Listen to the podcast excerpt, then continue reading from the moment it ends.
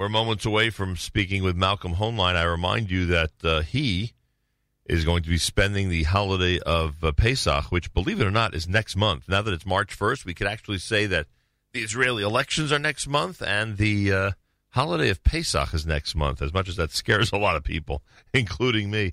Um, he'll be Pesach in Puerto Vallarta. Check it out. Go to uh, Pesach in Vallarta.com, PesachinVallarta.com, or call for information. And that would be area code 786 290 5919, 786 290 5919. I also remind you that uh, we here at the Nachum Segal Network feature a great show every Monday. Meir Weingarten hosts the Israel show at 9 a.m. Monday morning. And this coming week, as he's doing all these weeks between now and the beginning of uh, April, um, uh, this coming Monday, he again will be giving his unique take on the uh, latest news regarding the Israeli elections. So tune in and enjoy, if it's in fact possible to enjoy election talk uh, before the uh, the big day on April the 9th. Malcolm Hoenlein is executive vice chairman of the Conference of Presidents of Major American Jewish Organizations. He joins us for the weekly update here on a Friday morning. Mr. Hoenlein, welcome back to JM in the AM. Oh, thank you. It's good to talk to you from uh, native soil, although I miss uh, our homeland soil. Yeah, that was uh, quite a journey you had, uh, basing yourself in Israel and heading out to different African countries and speaking to us again from Jerusalem. I'm sure it was one of uh, your more interesting journeys. Yes, very productive, thank God, and um, very important. Uh, all right, uh, we joked. I think it was we. Sometimes I forget who I'm joking with on the air, but uh, we did say sarcastically that uh, it seems for the last couple of years, every uh, every couple of weeks, we hear that in a couple of weeks the prime minister is going to be indicted, and that these indictments will be handed down. Uh, I know that um, it has been announced, and the news is reporting that in fact the attorney general is seeking indict- indictments against, or will be seeking indictments against Prime Minister Netanyahu. Uh, what, what is the timetable? Like, wh- why is all, why are there all these preparatory steps instead of the attorney general just getting up and announcing things at a press conference?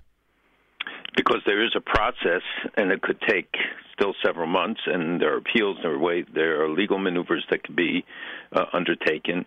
But um, before you actually indict, you file these charges, and it's a 57-page uh, document in which lists the indictments in the various cases, and the likelihood that it could be a half a year, a year before the actual indictments are filed. But the damage for Netanyahu in terms of the election uh, is done once the once these charges are made public, and it, it, the polls seem to indicate that they would lose seats. We don't know how many, we don't know for how long. Uh, the impact will last. It's it's only a month till the election. There's not a lot of time, so it has obvious ramifications, both personally for him and his family, but also for his political futures. And, and when the two parties, his and uh, Blue and White, are so Likud and Blue and White are so close, uh, now it seems to show that uh, Blue and White will benefit by half a dozen seats, maybe more. Um, and it also explains why he's so desperate about not having uh, splinter parties on the right lose seats because it's it's not just what the two parties get; it's whether they can build a coalition of 61 votes to be able to go to the president and say they can form a government. So it's with 61 being half plus one of the of the Knesset, 120 members. Right, the majority. So this, uh, I mean, this is obviously very serious. It's very damaging. It uh, leads to stories and then press around the world. Um, it, it has to, you know, uh, he has to be focused on it at a time when he has many challenges at home. He seems to have a unique ability to compartmentalize his uh, his responsibilities and what he has to do. I, he spoke to us last week at the president's conference meeting, and he was excellent. And he gave a really serious. Uh, um, 35 minute address and did not seem distracted or anything. He was very friendly and. Uh, ba- based on the time, based on the timetable, is it obvious to you that when he did speak to your group, he knew this was going to happen, or or yeah, he, everybody knew this was going to happen? I mean, it's been no meaning that meaning that it would ha- that it would be, become that they would become a headline before the election. Yeah. M- most of them were thinking. No, no, this was a debate. He tried to stop it. He went to court to try to stop having it released, or others did uh, on his behalf or on their own behalf. Uh, there were various attempts to try to stop it from being released before the election. The courts refused to do so. And remember, the Attorney General Mandelblit is, is an appointee of Netanyahu. He's a, a man of great integrity. Uh, I know him quite well, and he is um, he served as cabinet secretary many other positions with Netanyahu as Attorney General, and um, Netanyahu even said nice things about him, but said that he was weak yesterday. Um, and uh, I think most people feel he's being very judicious. It's clear he's not on a witch hunt uh, personally, but the press is, and they the way that they constantly uh, harangue and barrage over uh, you know, the barrage of reports and and uh, accusations. Uh, but it's it's not atypical for them, uh, for much of the Israeli press, not all.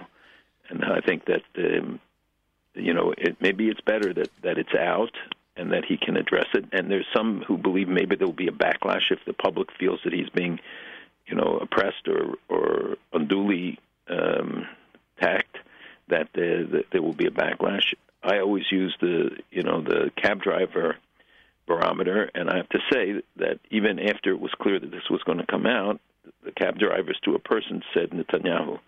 Yeah, but the cab drivers are all Likudniks. I mean, they're all you know. That, that's that, that's the Yeah, but I'm saying they haven't abandoned him yet, and I don't know. well, they're hardcore Likudniks. That's true, but but uh, uh, I only meant that partially yeah, I know. I seriously. I, I, the, but the polls do show there would be a diminution, and now Gantz has said that, unlike what Lapid kept saying last week, that there would that there would be a unity government with Likud. He's saying a unity government, but not with Bibi in it. That he would not have a, a Likud with a Bibi at the head. So he's trying to take advantage of this to to tell people, look, you can still have Likud in the government, but without him, if you vote for us. Right. Uh, You know, now that you've described to us this whole timetable and Mandelblit's, um, you know, process and the whole thing going into the court. Now, again, I mean, when I make this statement or this observation, all it is is against the Israeli court decision. It sounds, it sounds like. But I mean, it, and and on the assumption that I don't have this great, you know, love for Netanyahu because I'm trying to really separate my politics from from fairness, it really does look suspicious, even with Mandelblit's great record and the judges, uh, you know, integrity. I'm sure all the judges, in, uh, you know, in this situation have tremendous integrity. It does really look suspicious now. Uh, you know about the timing of this whole thing. There were five weeks before the election. I mean, talk about October surprise. This is like you know, this is October surprise to the tenth degree. Yeah, but it's been going on for so long, for years. It's But it would have been a non-issue if they would have done this in April after the election. It would it would would would wouldn't have had it, it would have had much less of a role in terms of uh, having influence on the campaign. Yeah, but on the other hand, people will say that you that you um, And right. didn't pro- follow the proper procedures and process. That this is information that should get out. It shouldn't be contingent on the election. I mean, that's the counter argument. I agree that it probably would have been wiser and better, you know, let the people vote, and uh, then the appropriate action would be taken.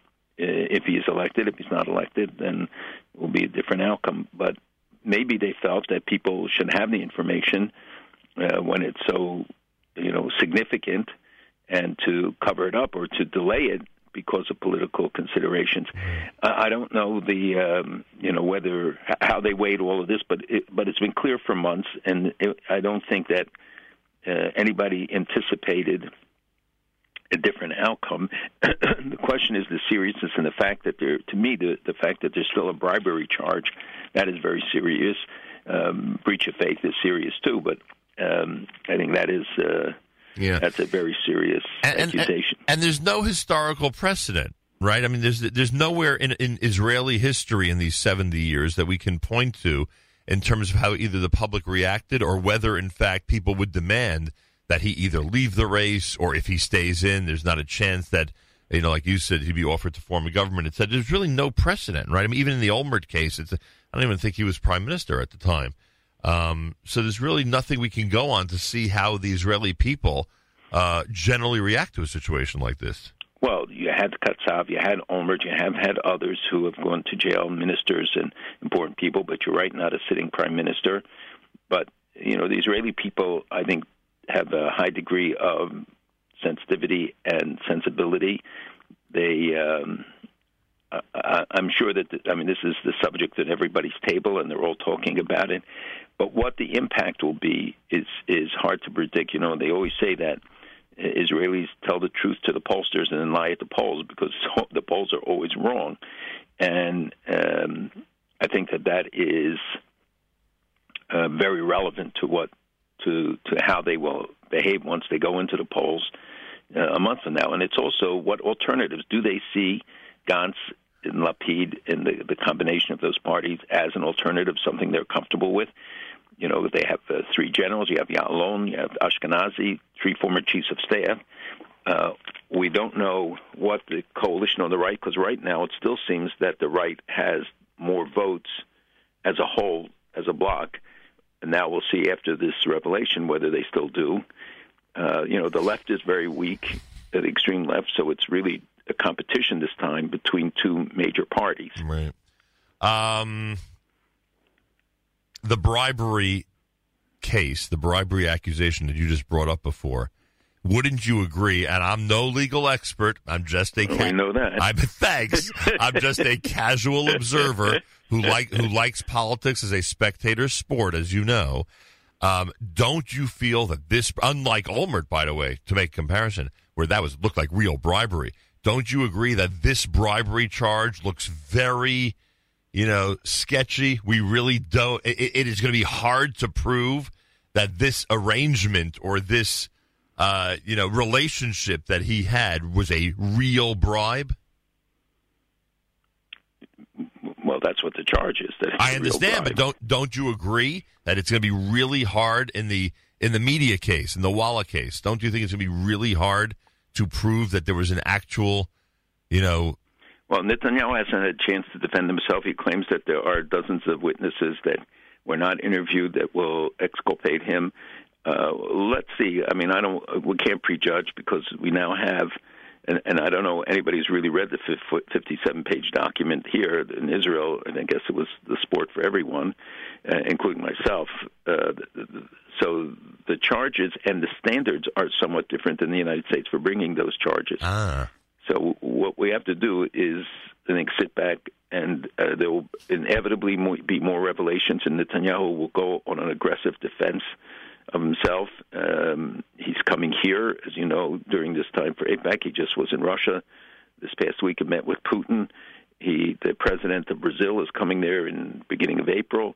He'll have many high-profile visits and things to show that you know he's still the leader and that he is the person that foreign leaders have confidence in. So it'll be very interesting, and people should just be careful, read everything, and see, but don't just follow the headlines. Are you prepared to predict that? And I know you don't like predicting, but isn't it isn't there a good possibility that with all this going on, uh, he may pull out of AIPAC? He may use the campaign as an excuse to say he can't come to the United States at that time. Well, actually, I think the opposite. I think that that now he confirmed his participation over the weekend, last weekend, and um, the I think he he wants that platform. He wants to be shown with President Trump. He wants to show that you know this he, he he's not letting this cripple him. So to to give into it by pulling out, although it's a possibility at any time, yeah. uh, right now would probably not be in his interest. All right, then I'll predict it. I'll predict Bibi stays away from AIPAC. We'll see what happens. Okay, and I'll predict he stay goes. This way, if it does happen, I look like a genius. And if it doesn't happen, people forget I even said it. or it will confirm their previous assumptions, right? or at least the ones that you're putting out there.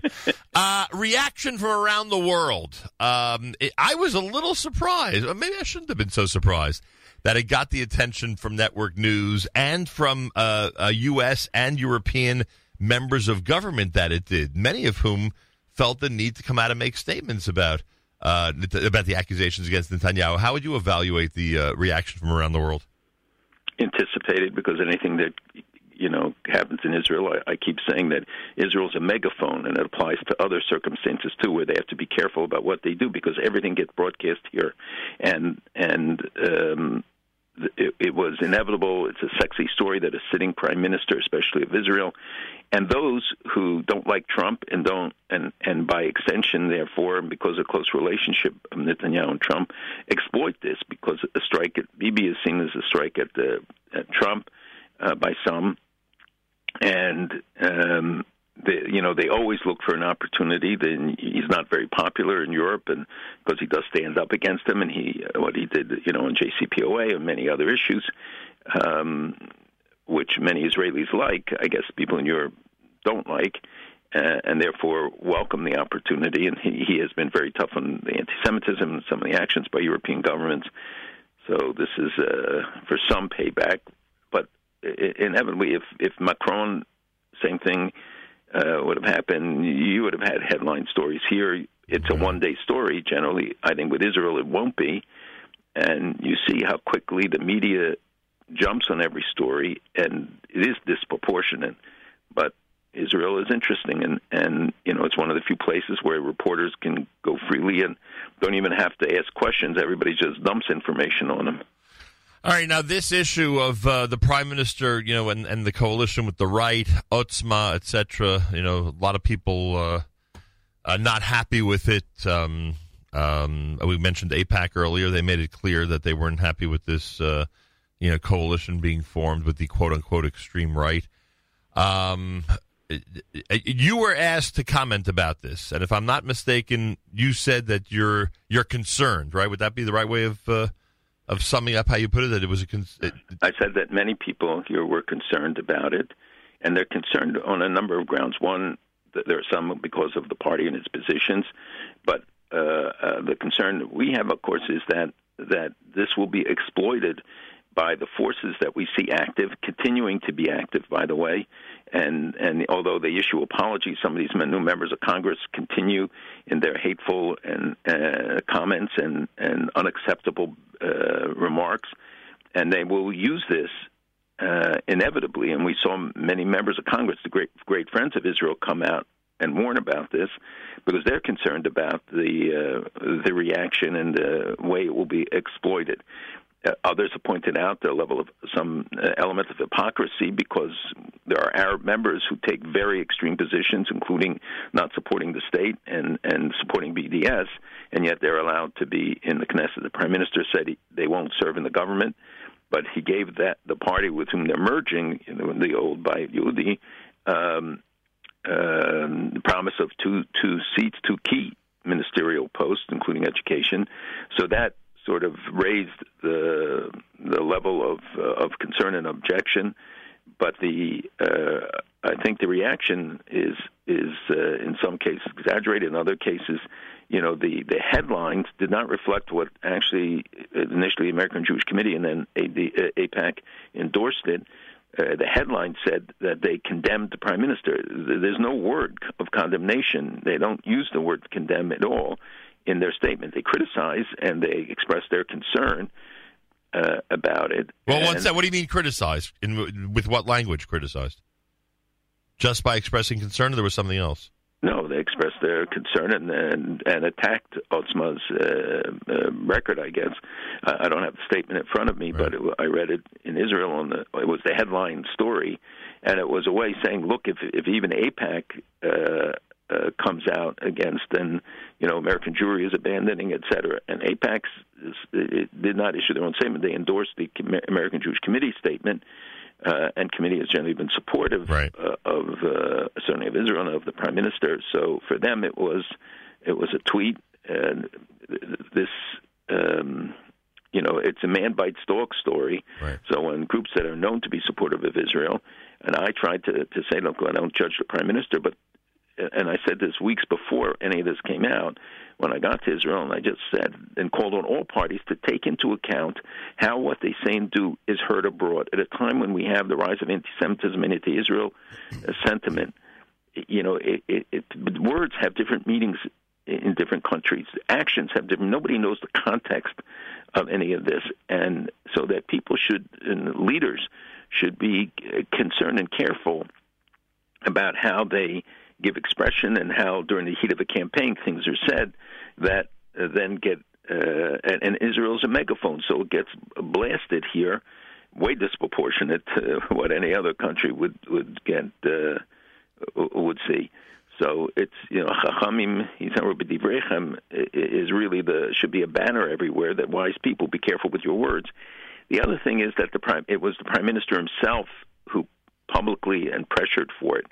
Had it been a, some surrogate, I think the reaction would have been less targeted. Ah, good but, point. But because he really doesn't have people right. that they trust, her, and that the fact that he personally negotiated the deal. Right. Right. Good and point. Pressed for it. Very good point. America's one and only Jewish Moments in the Morning radio program. Heard on listeners sponsored digital radio around the world on the web at NachumSegal.com, on the Nachum Segal Network, and of course on the beloved NSN app. Don't forget, 9 o'clock Monday morning, Meir Weingarten with a comprehensive look at the Israeli elections. Um, that happens on the Israel show, 9 a.m. right after JM. We'll be in Israel, of course. Don't forget, we're in Israel next week. Broadcasting will be with Koren Publishers on Monday until 9 a.m., and then Meir will take over the live presentation. By the way, I mean, with all due respect, um, th- there are people who contacted me this week based on your statement telling me that you threw uh, Bibi under the bus, and then I went and read your statement, and you really, you know, you, you, you described, and I hope I'm being fair with this. Tell me if you agree. You basically described the atmosphere um, uh, in Israel, and you know the way people are reacting to the situation, but it didn't sound like, in all fairness to you, it didn't sound like you were actually coming out and criticizing the prime minister. It sort of, it sounded like, and it read like you were simply describing uh, you know, how people felt in the wake of his negotiation. That's right. And I said specifically in the statement that I'm not judging right. uh, Netanyahu. And I have to say, I spoke to him after the statement. He, he they did not have a problem. They thought it was a fair statement, and it was clearly meant to address some of the concerns and the misrepresentation of what was being uh, said here. And and there are two points that I made. One that the people of Israel have always demonstrated by their votes that they reject extremism. So you can rely on them. They don't need the outside pressures, et cetera. And you have a Central Elections Commission and the Supreme Court who have acted in the past uh, against extremists. And, and as I said, you know, there are Arabs who have very extreme positions, and people were pointing to that. The other thing, even about the the uh, actions against the prime minister, I think that you can point with pride that that Israel alone in the region, certainly, and, in, and among few countries in the world, where even the most powerful person can be held to account. That there's no distinction by by position or by uh, influence. That the prime minister, a sitting prime minister, can be held to account, and it shows. And I can tell you, in the Arab world, there were editorials which which mark this, which which um, uh, celebrate it. In fact, saying in our own countries this couldn't happen. That Israel, as a true democracy, holds everyone to account, and the same thing is true regardless of uh, uh, regarding the parties that participate. The right to criticize the participation of any party, extreme left, extreme right, or anywhere in the middle. Uh, I did not attack Otzma, and I did. They didn't pick this up, but I did criticize the the um, reference to Nazism which I think in, in any case you can criticize, you can use harsh language, but I think that that is really uh, uh, not not appropriate and and uh, you know diminishes then the, the the impact of the Holocaust and to compare you know current uh, in the way that they did a specific rabbi, but he got tremendous press and the media there exploits every comment and every statement.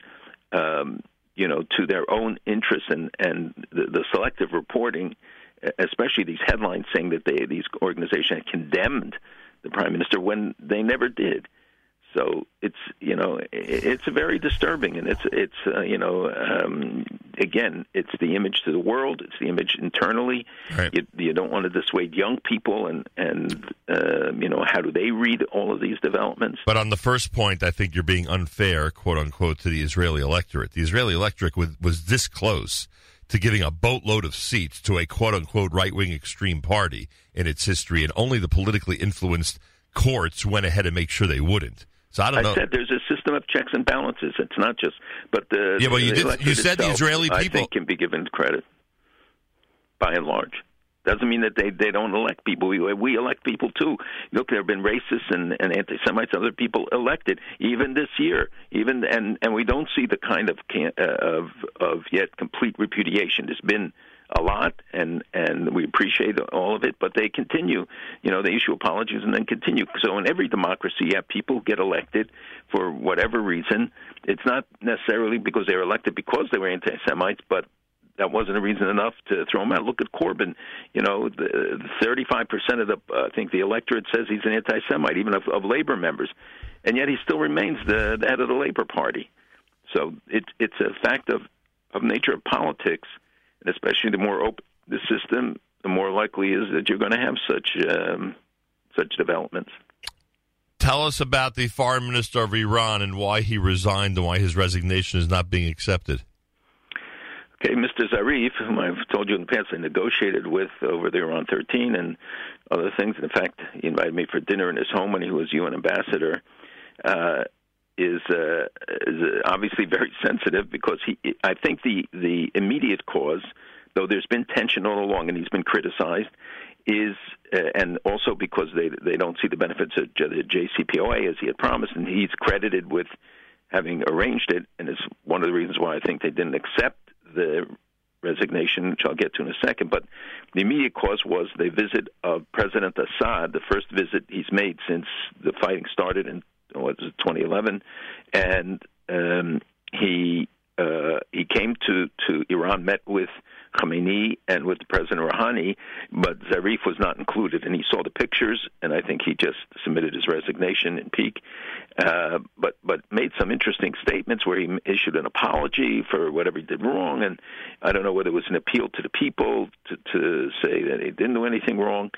Um, but it, it was a little strange, and maybe it was a, a, re, a resentment at the role that the IRGC is playing, and Soleimani being included in the meetings, and also developments in Syria, et cetera, where he is not involved. And you know, he is the voice. He he, he just visited, I think it was Pakistan last week, and and so this came very abruptly and the uh, supreme leader refused to accept it. We'll see how it plays out. Uh, but this was like uh, reaffirmation for him. So if that's what he was looking for, I think he got it. Interesting. But he he was also nothing better than resigning and being begged to stay. Huh? that, well, yeah, it's good. It's like being banned in Boston. But the, exactly. but the the interesting thing, I mean, you know, Zarif is is a chameleon and, and a character. But the for Khamenei, somebody pointed out that he doesn't have many successes. The economy is in ruins. Their international standing, people resent the involvement in Syria and Hezbollah and Hamas and uh, um, you know, and our the young people are, are unemployment it's forty percent plus. You have the drought. You have really a lot of problems. So the one thing he can point to is the JCPOA, which is all stuff that he can Zarif takes credit for or is credited with. So if he resigns, that it will look you know, like they that and they have an upcoming elections, that they would lose that argument that that the ability to point to those achievements, which Zarif was was often credited with. So there could be a lot of reasons why. Uh, I mean, there's been tension, and there could be a lot of reasons why the government refused to accept it, uh, and why he was excluded from the meeting. But the uh, net result right now is that I think he gains. The question is, will he stay? Uh, Iran was a big topic of conversation when uh, the prime minister met with uh, the president of Russia in Russia this week. Right. I didn't realize it was the first visit um, since the um, uh, incident in Syria. Yeah, I didn't realize that. Well, there was an earlier meeting, but remember it was postponed. So right. by Bibi postponed it. So he went and was uh, very short, and he came back right away because of developments in Israel. Now, if he's if if Putin really wants Iran out of Syria uh, can Israel be helped to do, and that is to continue bombing the installations that Iran Israel will not let Iran, that has sworn to destroy Israel even again in last week, to to establish bases, to uh, ship weapons, uh, advanced weaponry.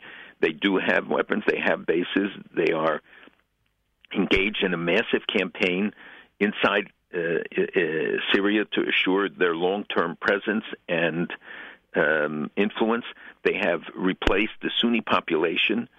People who were expelled or had left their homes are being replaced now with Shiite And if you remember, I, I talked about this a long time ago, and all of a sudden this week everybody's beginning to discover Yeah. that the whole areas, whole areas from let's say Damascus north to Lebanon, uh, et cetera, are being turned into Shiite areas. And people, the foreign militia fighters, for instance, their families are being brought there now. Iran is building uh, mosques and schools and institutions and even housing for them so that there'll be a permanent presence and remain in Syria no matter what. I can't believe that Assad is is comfortable with this. I know from my discussions with him that he does not trust and and is very concerned about Iran's influence in the country. I don't think he can do much right now. Um, he has in the past, but it, Russia can't be comfortable with the idea of Iran being a permanent presence because it will ultimately threaten their influence. But more than that, they don't want to see another radicalized Shia Iranian-based uh, country uh, that threatens them and, and everyone else. And the, for Turkey, this has got to be a very uh, of great concern and threatening situation.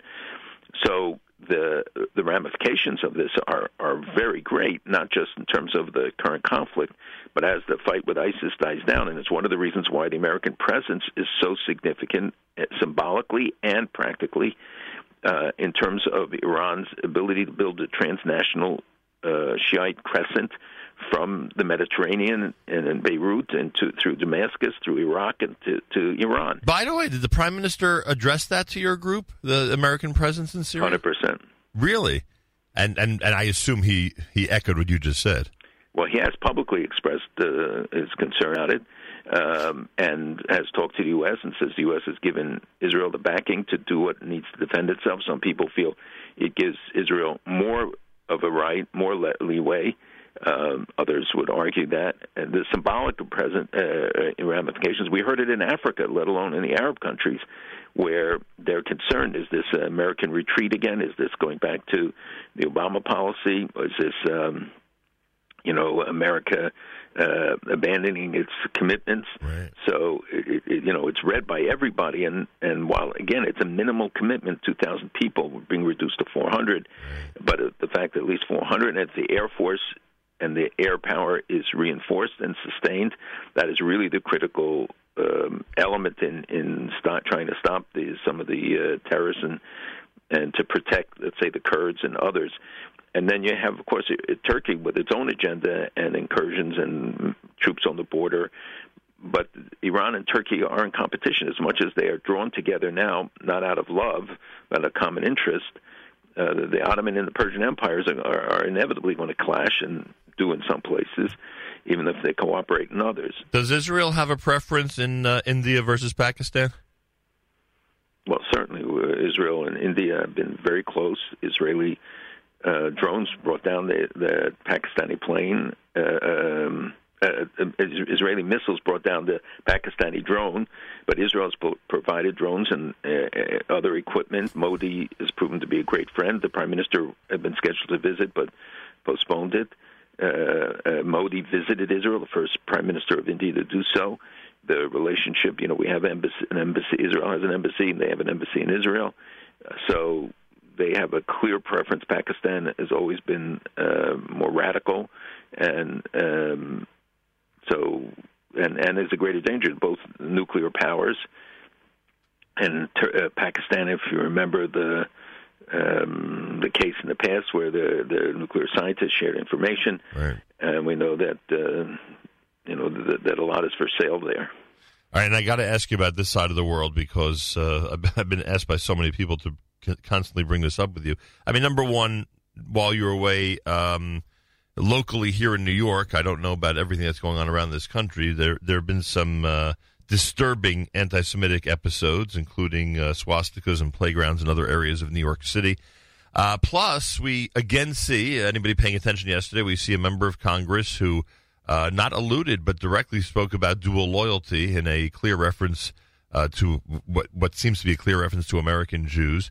I know that the question of Malcolm, what can we do about her, is a disturbing one because you would like people to get more involved and become vocal uh, about you know government officials like this. But what else can you tell us um, uh, about these types of comments and episodes? Well, first of all, they're very disturbing because of the sitting members, and while it's an individual and we should not uh, hype them uh, and give them more visibility and bigger platform, the, the responsibility rests, number one, with the Democratic leadership, with the people in their own party, with the leadership in Congress, and, and they have increasingly spoken out and expressed concern, but they should be stripped of their of their um, uh, committee assignments. They should they have to pay a price. This would not be tolerated in any other regard, and and the um, you know, th- there's a limited degree to which you can continue to, to, to claim ignorance or, you know, that you didn't understand the implications of the words or know why it's offensive. There's no doubt about why it's offensive, no doubt about what, what the intent is. And the, um, the fact that, that they appeal to young people, that some of them have tens of millions of followers on Facebook or whatever, and uh, uh social media they, they engage in, the, uh, you can't dismiss this. This is very disturbing that they that they attempt to mainstream these people and then they become leaders and members of Congress. I'm the boss and um, they proclaim uh, plans which are ludicrous, but gain a following immediately. And uh, while they can play off concerns that are legitimate, uh, their their uh, attacks and their anti-Semitic or, or uh, blatantly or by innuendo anti-Semitic uh, comments are just not acceptable. And and it's the leadership and uh, members of the Democratic Party, members of Congress, who have to make it clear that they'll be isolated, that they have to pay a price, that there's going to be sanctions. Uh, of some kind. And with all of this in mind, that's why we have to stress that anybody from any state, not just her state, can or her district can make their voice heard and put pressure on their own local officials, government officials, to do what you just described. Uh, and they should register. Number one, the best thing to do is to register. Uh, Cortez and Queens won with 10% of the vote. The indifference is what enables people like this to to get in. And people, you know, had no idea what she stood for. She had no history. She has no knowledge. The ignorance that they demonstrate, uh, all of them, about the issues is is shocking. And uh, you know, again, the, the le- level of tolerance for this, people being afraid to, to confront them this is ridiculous. And and again, this is not uh, the Jews who should be doing this. This has to be the people of influence. Every opinion holder, anybody who claims to have a moral standing, has a responsibility to speak up now. All right, next week in Israel, but Friday I'm back here in studio, and I look forward to uh, doing this again with the weekly. So maybe update. I should interview you next week. Nice, and find out what's happening in Israel. I like that. Let's go for it. We'll, we'll see how you do. We'll, we'll exchange questions. I'll have a panel of judges evaluate your performance. Uh, talk about it. Thank you, Malcolm. Have a wonderful Shabbos. There he is, Malcolm Hoenlein, his executive vice chairman of the. I can only imagine the panel of judges would be that I would choose. Uh, Conference of Presidents of Major American Jewish Organizations joins us Fridays here, Erev Shabbos, for the weekly update. Again, next week, no exception. We'll be back from Israel, and we will present the weekly update on Friday morning. Don't forget our friends at Aron's Kissena Farms presents our On the Road in Israel segment. And boy, it's one long segment. We're going to be there for four days. Mondays, JM and the AM with Koren Publishers. Tuesdays, JM and the AM with Ezer Mizion. Wednesdays, JM the AM with Shaarei Tzedek. Thursdays, JM the AM with our friends from uh, JCT. Ben Gurion Medical Center, a medical school, and um, the Inbal Hotel. NSN, Nachum Segal Network on the road in Israel, is sponsored by Aron's Kissena Farms. I will be there, by the way. If you really, really need to, uh, I don't know, get me a flyer or a CD, I'll be, I'll be at Aaron's. Probably in the 1020 area, 1020, 1030 this morning. Anyway, make sure to take Aron's Kissena Farms on the road with you this Pesach for all your Pesach needs and get in there and shop at a most amazing store anytime between now, Purim, Pesach, etc., you will enjoy the experience. That I can tell you.